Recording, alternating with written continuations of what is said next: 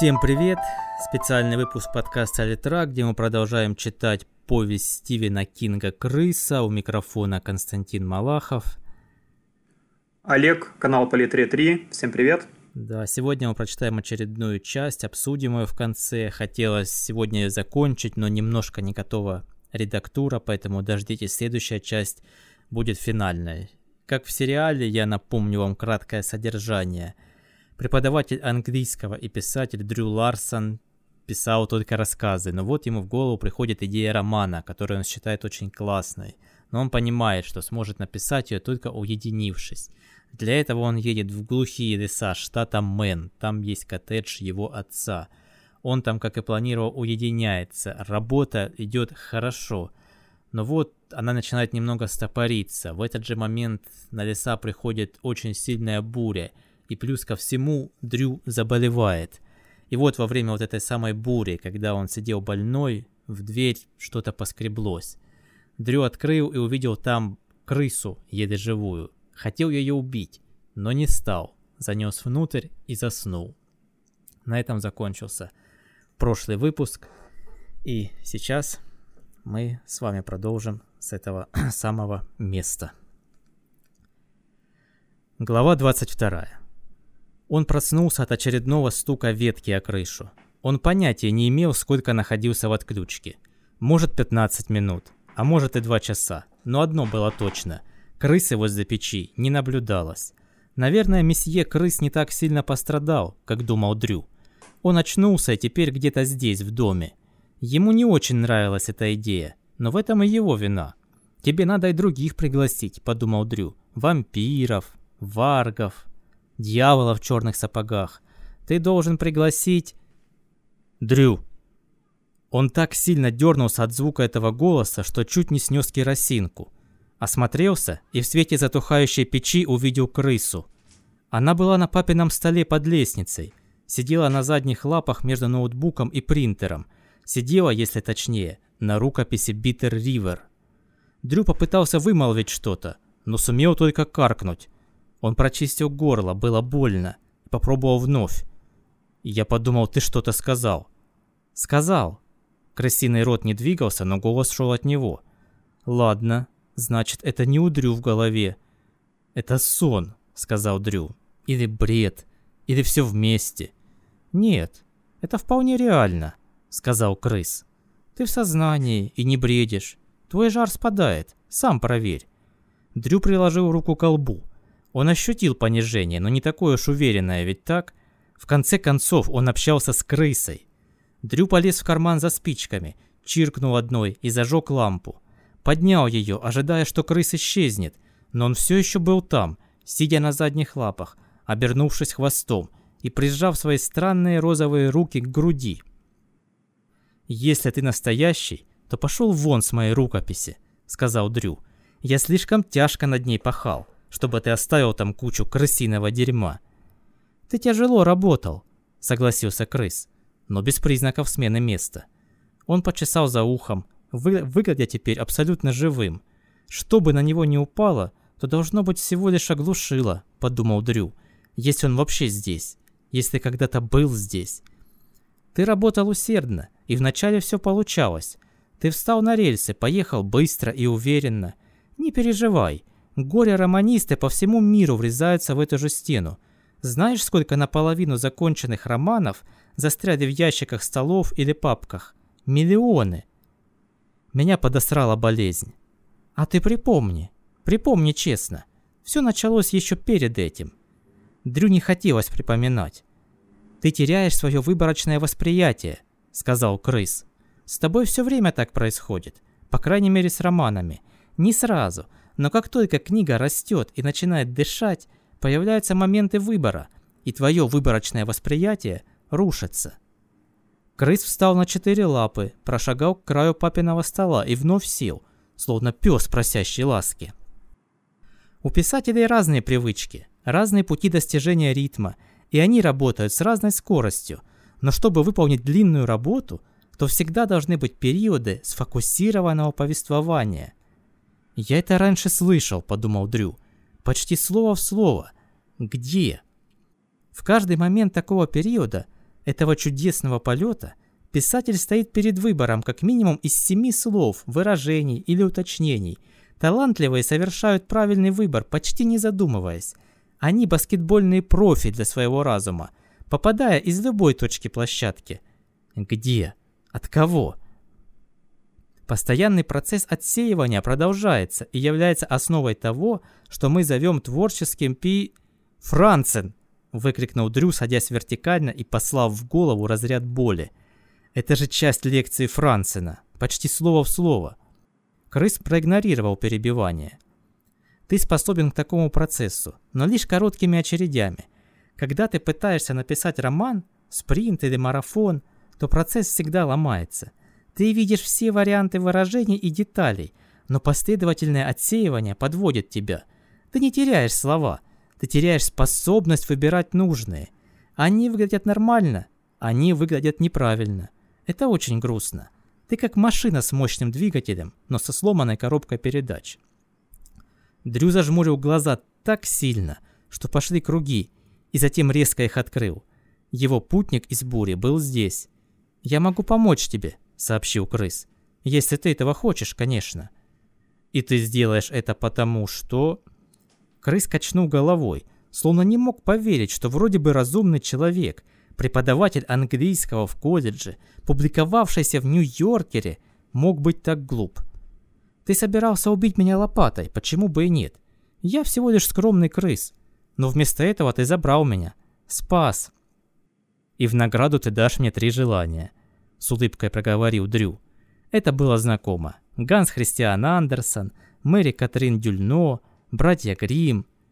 «Всего одно», — сказал крыс, — «и очень специфическое. Ты можешь пожелать закончить книгу». Он поднял свой хвост и хлопнул им по рукописи Биттер Ривер, подчеркивая сказанное. «Но будет условие».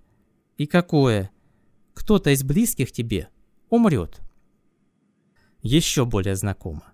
Похоже, это сон, где он вновь переигрывает свой ссор с Люси — он объяснял, не очень хорошо, но прилагая усилия, что должен написать книгу, что это было очень важно. Она спрашивала, так же ли это важно, как она и дети. Он ответил ей «нет», конечно же нет. Затем спросил, обязателен ли такой выбор. «Я думаю, это выбор», — говорила жена, — «и ты его сделал». «Это вообще не похоже на волшебную ситуацию», — сказал он. «Больше на сделку или на фаустовский договор». Точно не как сказки, которые я читал ребенком. Крыс почесал за ухом, умудряясь при этом соблюдать баланс. Мило. Все желания в сказках имеют цену. В конце концов, есть обезьянья лапа. Помнишь такое? Даже во сне, ответил Дрю, я не обменяю свою жену или детей на вестерн без литературных претензий. Когда эти слова вылетели изо рта, он осознал, почему так безоговорочно вцепился в Биттер Ривер. Его сюжетный вестерн никогда не будет стоять рядом с Ружди, Антвуд или Шабо, не говоря уже рядом с Францином. «Я бы тебя и не попросил», — сказал Крыс. «Вообще я думал об Элис Темпере, твоем бывшем завкафедре». Это лишило Дрю дара речи. Он просто смотрел на крыса, который в ответ смотрел на него своими глазами-бусинками. Ветер свистел вокруг дома, иногда порываясь достаточно сильно, чтобы трясти стены — хлюпал мокрый снег. «Поджелудочная», — сказал Эл, когда Дрю заметил про его потерю веса. Но он добавил, что всем еще рано писать некрологи. Врачи отловили относительно рано. Уверенность высокая. Глядя на него, болезненная кожа, запавшие глаза, безжизненные волосы, Дрю не чувствовал никакой уверенности. Ключевое слово во всем сказанном Эллом было «относительно». Рак поджелудочной был коварен — он прятался. Диагноз обычно всегда был смертным приговором. А если он уже умер? Наверняка был траур, и Надин Стемпер была главной скорбящей. Они были женаты около 45 лет. Члены кафедры английского будут носить черные повязки месяц или около того. Некролог будет длинным, упоминая все заслуги и награды Элла. Упомянут его книги по Диккенсу и Харди, но ему было как минимум 72 – может даже 74, и никто не скажет, что он умер молодым или с невыполненными обещаниями. Тем временем крыс смотрел на Дрю. Его розовые лапки теперь скрутились на пушистой груди. «Да какого черта?» – подумал Дрю. «Это же лишь гипотетический вопрос. Еще и во сне». «Я думаю, что приму условия и загадаю желание», – сказал Дрю. Сон или нет, гипотетический вопрос или нет, ему неудобно было это произнести. Он ведь все равно умирает. «Ты заканчиваешь книгу, и Стемпер умирает», — сказал крыс, словно желая убедиться, что Дрю понял. Дрю хитро прищурился. «Книга будет опубликована?» «У меня есть право одобрить твое желание, если загадаешь», — ответил крыс. «Но нет права предсказывать будущее твоих литературных усилий. Если бы меня спросили...» Крыс наклонил голову. «Я думаю, что будет. Как я уже говорил, ты талантлив». «Ладно», — сказал Дрю. «Я заканчиваю книгу. Эл умирает. Так как он все равно умрет, то меня все устраивает». Только не устраивало. Совсем нет. «Думаешь, он проживет достаточно, чтобы хоть прочесть?» «Я только что сказал тебе», — Дрю поднял руку, — «не вправе предсказывать будущее моих литературных трудов, да?» Мы закончили? Мне нужна еще одна вещь. Если это подпись кровью на контракте, то забудь про все. Дело не в тебе, мистер, сказал крыс. Я голоден. Он спрыгнул на стул, со стула на пол. Пробежал по кухонному столу и подобрал крекер, который, должно быть, уронил Дрю, когда обедал поджаренным сыром и томатным супом. Крыс сел, обхватил крекер лапками и принялся за него. Крекер исчез в секунду. «Было приятно поговорить с тобой», — сказал крыс. Он исчез почти так же быстро, как и крекер, промелькнув по полу в незажженный камин. «Черт меня задери», — сказал Дрю. Он закрыл глаз и вновь открыл. Не похоже было на сон. Он закрыл их опять и открыл. Когда сделал это в третий раз, они остались закрытыми. 23. Он проснулся в своей кровати, не помня, как в ней очутился — и был ли он там всю ночь? Это более чем вероятно, учитывая, в какой заднице он оказался, благодаря Рою Девиту и его сопливой бандане. Весь прошлый день казался сном, а беседа с крысой всего лишь самая яркая его часть. Ветер все еще дул, и мокрый снег все еще падал, но ему стало лучше. Это не вызывало сомнений. Жар почти или даже полностью прошел. Суставы побаливали, и горло еще першило, но не такое состояние, как вчера – когда часть его была уверена, что он умрет здесь. Умер от пневмонии на сортирной дороге. Какой был бы некролог. Он был в одних трусах, остальная одежда кучей валялась на полу. Раздевание он тоже не помнил. Дрю вновь ее надел и спустился на первый этаж. Пожарил четыре яйца и съел их все, запивая каждую порцию апельсиновым соком. Это был концентрат, все, что было в Большом 90, но холодный и вкусный. Он посмотрел на папин письменный стол и думал попытаться поработать. Может перейти с ноутбука на машинку, чтобы сохранить заряд компьютера. Но после уборки посуды в раковину он дотащил себя наверх и вернулся в постель, где проспал до самого обеда. Буря все еще бушевала, когда он проснулся во второй раз, но Дрю было все равно. Он вновь, по вновь почувствовал себя почти таким же, как был ранее. Ему захотелось сэндвич, имелась колбаса болонья и сыр, и затем пожелал пойти поработать.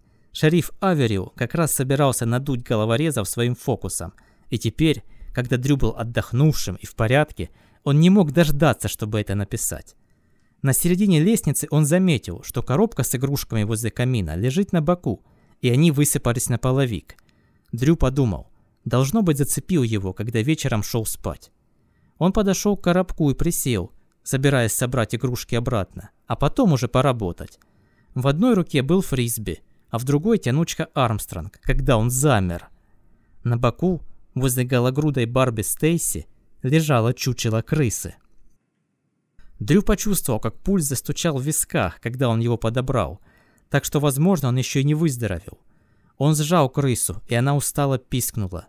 Просто игрушка. Жутковатая, учитывая общую ситуацию.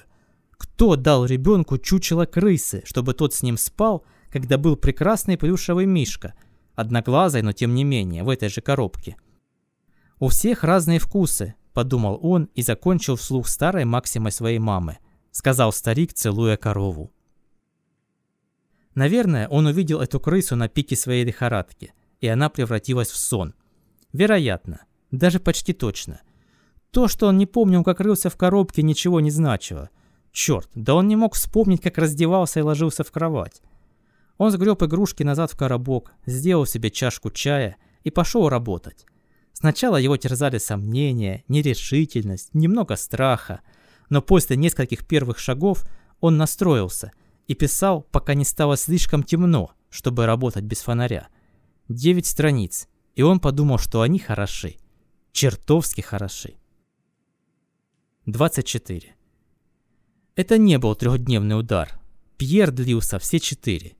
Иногда дождь и ветер слабели, а затем буря вновь нарастала. Иногда падало дерево, но совсем не так близко, как то, что пробило сарай. Эта часть не была сном. Он все видел своими глазами. И, кстати, дерево, огромная сосна, за малым не уничтожила его Сабербан. Упала так близко, что оторвала правое зеркало. Дрю едва замечал все эти детали. Он писал, ел, спал в обед, затем снова писал. Время от времени он сильно чихал, и время от времени думал о Люсе и детях, с тревогой ожидая слова. В основном он о семье не думал. Это было эгоистично, он это понимал и не придавал значения. Сейчас он жил в Биттер-Ривер. Время от времени Дрю делал паузу, чтобы пришло правильное слово, как сообщение, плавающее в окошке магического шара, который был у него в детстве – и время от времени ему приходилось вставать, бродить по комнате, пытаясь придумать плавный переход от одной сцены к другой. Но паники при этом не было. Не было и разочарования. Он знал, что слова придут, и они приходили.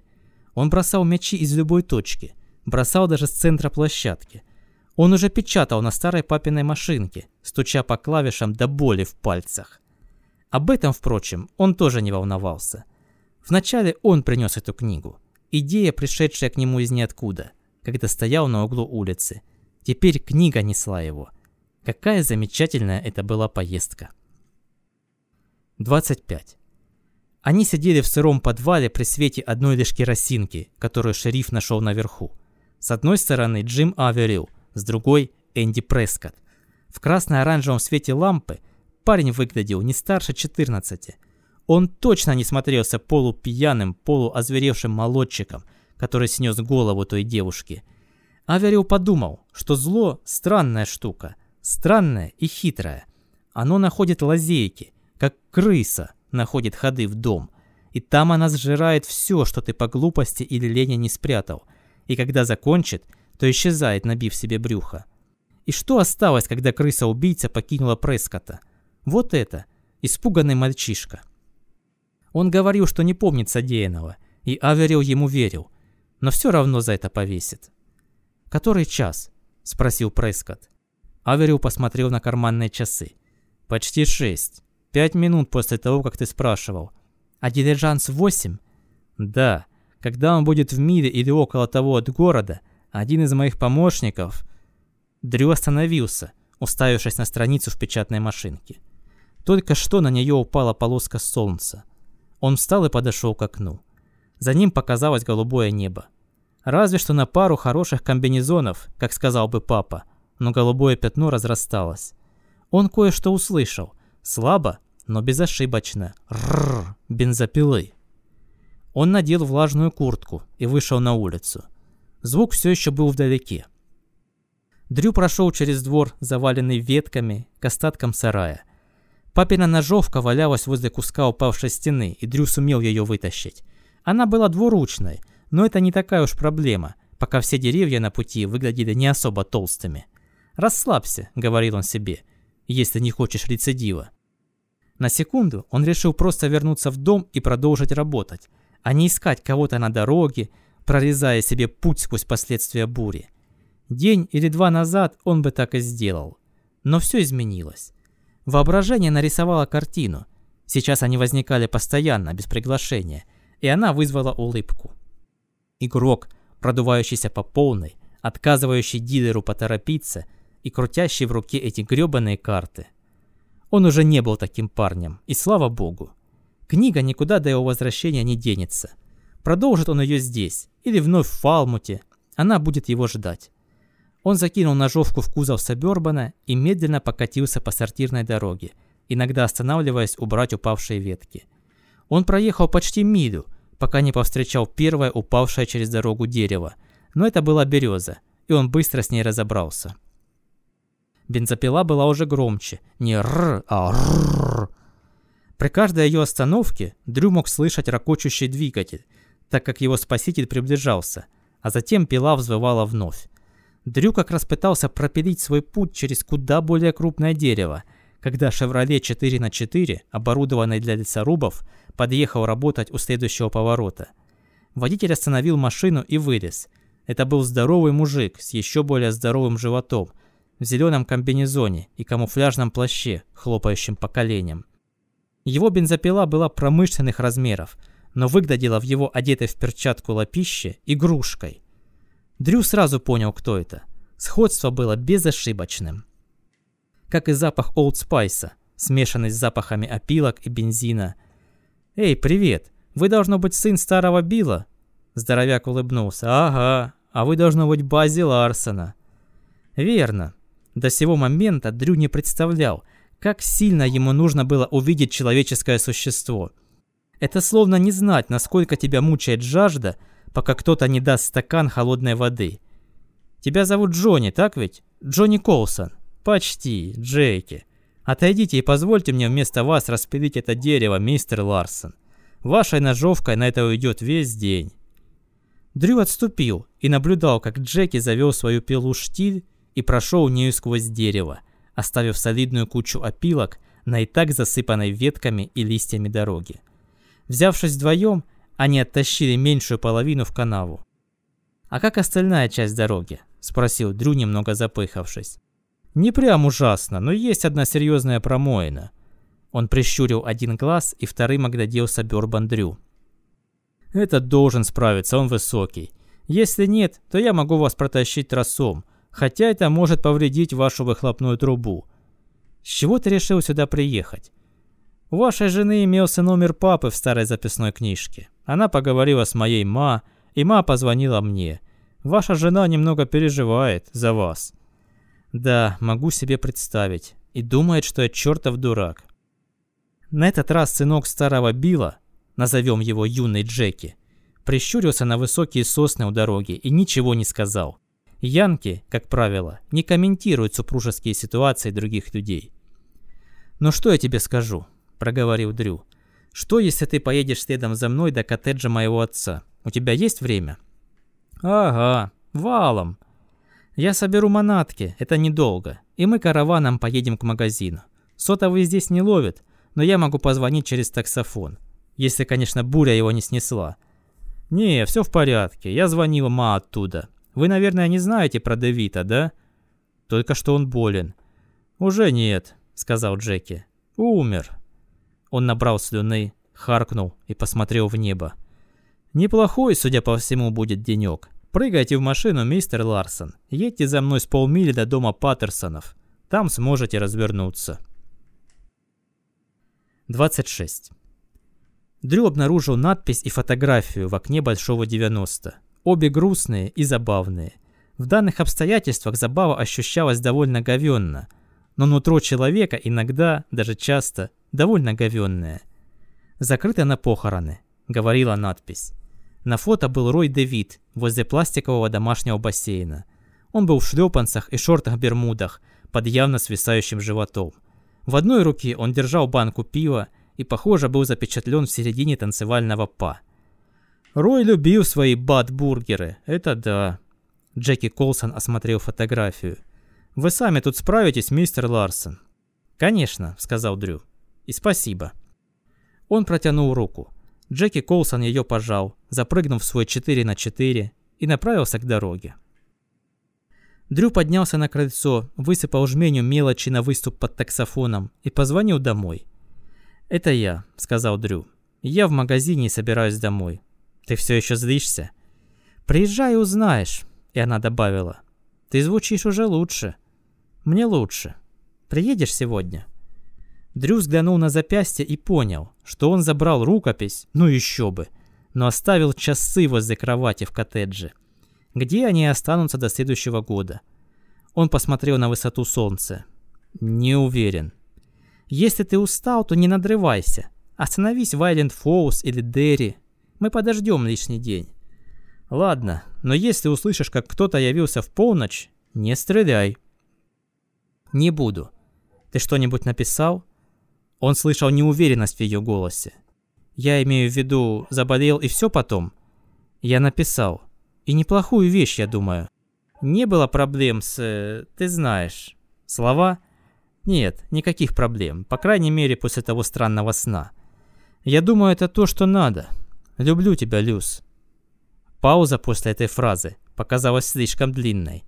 Затем она вздохнула и сказала. «Я тоже тебя люблю». Ему не понравился вздох, но сантименты принял. На дороге попалась кочка. Не первая, не последняя, но они ее прошли. Это было здорово. Он повесил трубку и отправился в путь. Когда день сходил на нет, отличный денек, как и предсказывал Джеки Колсон, он увидел знаки о мотеле Island Falls Motor. У него возник соблазн, но Дрю решил поднажать. Сабербан хорошо несся. Ямы и кочки на сортирной дороге, похоже, защелкнули передок на место. И если он немного нарушит скорость, и его не остановит дорожный коп, то сможет добраться домой к 11 поспать в своей кровати и следующим утром поработать. Это тоже. 27. Он вошел в их спальню ровно в половину двенадцатого. Он сбросил свои грязные ботинки внизу и старался не шуметь, но услышал шорох постельного белья и понял, что она проснулась. «Иди сюда, мистер». Хоть сейчас это слово не жалило. Он был рад оказаться дома, и еще более рад быть с ней. Как только Дрю оказался в кровати, она обхватила его руками, обняла, коротко, но сильно. Затем развернулась и продолжила спать. Дрю сам уже почти уснул. Эти моменты перехода, когда разум становится пластиковым. Но пришла странная мысль. Что если крыса последовала за ним? Что если она была прямо сейчас под кроватью? Нет, там нет крысы, подумал он и заснул. 28. «Вау!» — сказал Брендон. Его тон был уважительный и немного восторженный. Он и сестра с рюкзаками на плечах были на подъезде к дому, ожидая автобус. «Что ты с ним делал, папа?» — спросила Стейси. Они смотрели на Сабербан, забрызганный засохшей грязью до самых ручек. Лобовое стекло было матовым, кроме полукругов, вырезанных дворниками. И, конечно же, не хватало зеркала с пассажирской стороны. «Была буря», — сказал Дрю. Он был в пижамных штанах, тапках и в футболке Бостонского колледжа. И дорога оказалась не в лучшем состоянии. «Сортирная дорога», — сказала Стейси, четко воспроизводя название. Вышла и Люси. Она застыла, смотря на несчастный Сабербан и держа руки на бедрах. «Мать честная!» «Я помою его в обед», — пообещал Дрю. «А мне он и так нравится», — сказал Брэндон. «Это круто. Ты, наверное, там катался как сумасшедший, да, пап? «О, сумасшедший, да», — сказала Люси. «Твой сумасшедший папочка, в этом никаких сомнений». Появился школьный автобус, пощадив этим Дрю. «Пошли внутрь», — сказала Люси после того, как дети зашли в автобус. «Приготовлю тебе несколько панкейков или еще чего. Ты, похоже, похудел». Когда жена повернулась, он поймал ее за руку. «Ты слышала что-нибудь про Элла Стемпера? Может, говорила с Надин?» Я с ней говорила в день твоего отъезда в коттедж, потому что ты сказал Эл болен. Поджелудочно, это так ужасно. Она сказала, что с ним все в порядке. С тех пор вы больше не общались? Люси нахмурилась. Нет, а должна была? Нет, не должна, сказал он, и это было правдой. Сны были с нами. Единственная крыса, которую он видел в коттедже, была то чучело в коробке с игрушками. Просто переживаю за него. Тогда позвони ему сам, без испорченного телефона. Так ты будешь панкейки или нет? Чего он хотел, так это поработать. Но сначала панкейки. Пускай дома царит спокойствие. Ну и вот на сегодня это все, это кусочек. Вот так вот у нас. Дрю Ларсон добрался домой. Благополучно. Да, да, вот так вот. Ну, ну наконец-то он хотя бы что-то написал. Мне кажется, что у него хоть какой-то прогресс наметился в его прострактинации. Ну да, да, просто, ну, я расскажу, о чем я думаю эта повесть, но когда дочитаю целиком в следующем подкасте, я, ну, поскольку я тоже пишу, и примерно, как я понимаю, на уровне Дрю Ларсона, потому что тоже, ну, у меня там второй роман, да, он первый пишет, и несколько там рассказов, поэтому мы в чем-то схожи. И я опишу те моменты, которые я считаю Кинг передал точно. При этом те слушатели, которые знакомы с биографией Кинга, помнят, что и сам мистер Стивен Кинг преподавателем был английского в колледже.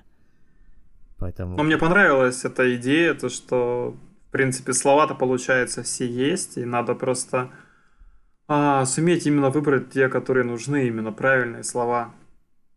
То есть все есть в голове, надо главное просто выбрать из этого. То есть не получается, что ты, когда а, придумываешь, да, сочиняешь, то по, по сути ведь все же есть у тебя уже в голове. Тебе надо просто выбрать то, что нужно, и написать это. То есть это очень такая, ну, интересный подход такой, какой-то оригинальный, мне показался. Ну, необычный с этой стороны так посмотреть.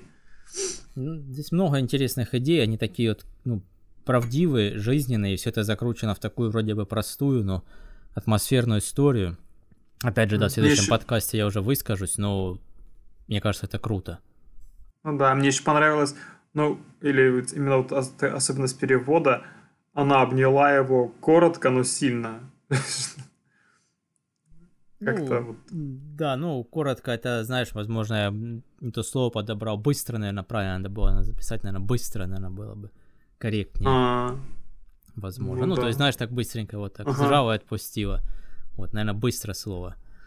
Да-да, вот. Ну, это, это то, о чем я говорил там вне подкаста, что в чем, собственно, качество перевода, это, ну, вот, проведите эксперимент, вот, слушайте, это кто угодно, кто знает английский, проведите эксперимент, возьмите из художественной книги какую-нибудь английскую фразу, желательно подлиннее, переведите ее в голове uh-huh. и тут же запишите, не обрабатывая, вот просто как вы ее для себя перевели, тут же запишите это на бумагу. И вы увидите, что по-русски на самом деле это звучит криво. То есть, когда мы даже зная язык, читаем произведение, мы не превращаем его в художественный русский, мы считываем смысл по значению слов, какие-то конструкции делаем, нам все равно это нравится, но это не тот русский, который в книге должен быть. Потому что один из главных признаков, я могу поделиться, кому интересно, и вот просто даже так скажу, когда мы для игр делали текст английский, то после этого всегда его отдавали на такую процедуру, которая называется proofread. Это американец какой-нибудь, он читает и отлавливает косяки, то есть уже в переводе, какие-то ошибки, неточности. Я спрашивал, что больше всего палит что это писал иностранец. Они говорят, в одну из первых очередей это порядок слов. Потому что в английском, в американском, особенно английском, есть, есть прям порядок слов по правилам. Например, старый деревянный зеленый стол. Надо в определенном порядке вот написать, что он там сначала старый, потом деревянный, потом зеленый. Напишешь в другом, и носитель языка сразу спалит это, скорее всего. И также с остальными многими словами бывает, что они на самом деле ставятся там в конце. Ну да, вот. трудности, Наприм... трудности. Да, например, перевода. была там фраза, там вот, he was living in Bitter River now. Вот, если перевести дословно на русский язык, да, он жил в Bitter River сейчас. А по-русски надо сказать, сейчас он жил в Bitter River. И если мы возьмем, будем с русского переводить на английском, мы переведем Now he was living in Bitter River. А это опять неправильно, потому что now надо переставить в конец. То есть, да, вот это вот игра. И я же говорю, что удивительное какое-то вот совпадение, да, какая-то закольцованность, что я перевожу повесть и, ну, парюсь над редактированием и переводом, а в повести человек парится над порядком слов точно так же. Ну вот, да, это такой и... интересный момент. Так что да. вот такие вот приключения. Ну интересно, чем там закончится эта история с этой, как выяснилось, плюшевой крысой. Ничего не буду уже говорить, ждите финал. Это, ну, я не хочу не спойлерить, это не то, чтобы там будет прям, знаете, там с ног на голову переворачивать, все более, более лиричес, ри, лирическое произведение, но, тем не менее, точка в нем будет. Вот так. Отлично. Ну все, тогда ждите следующей части, мы не замедлим вам ее начитать. Всем до следующего эфира. Пока. До свидания.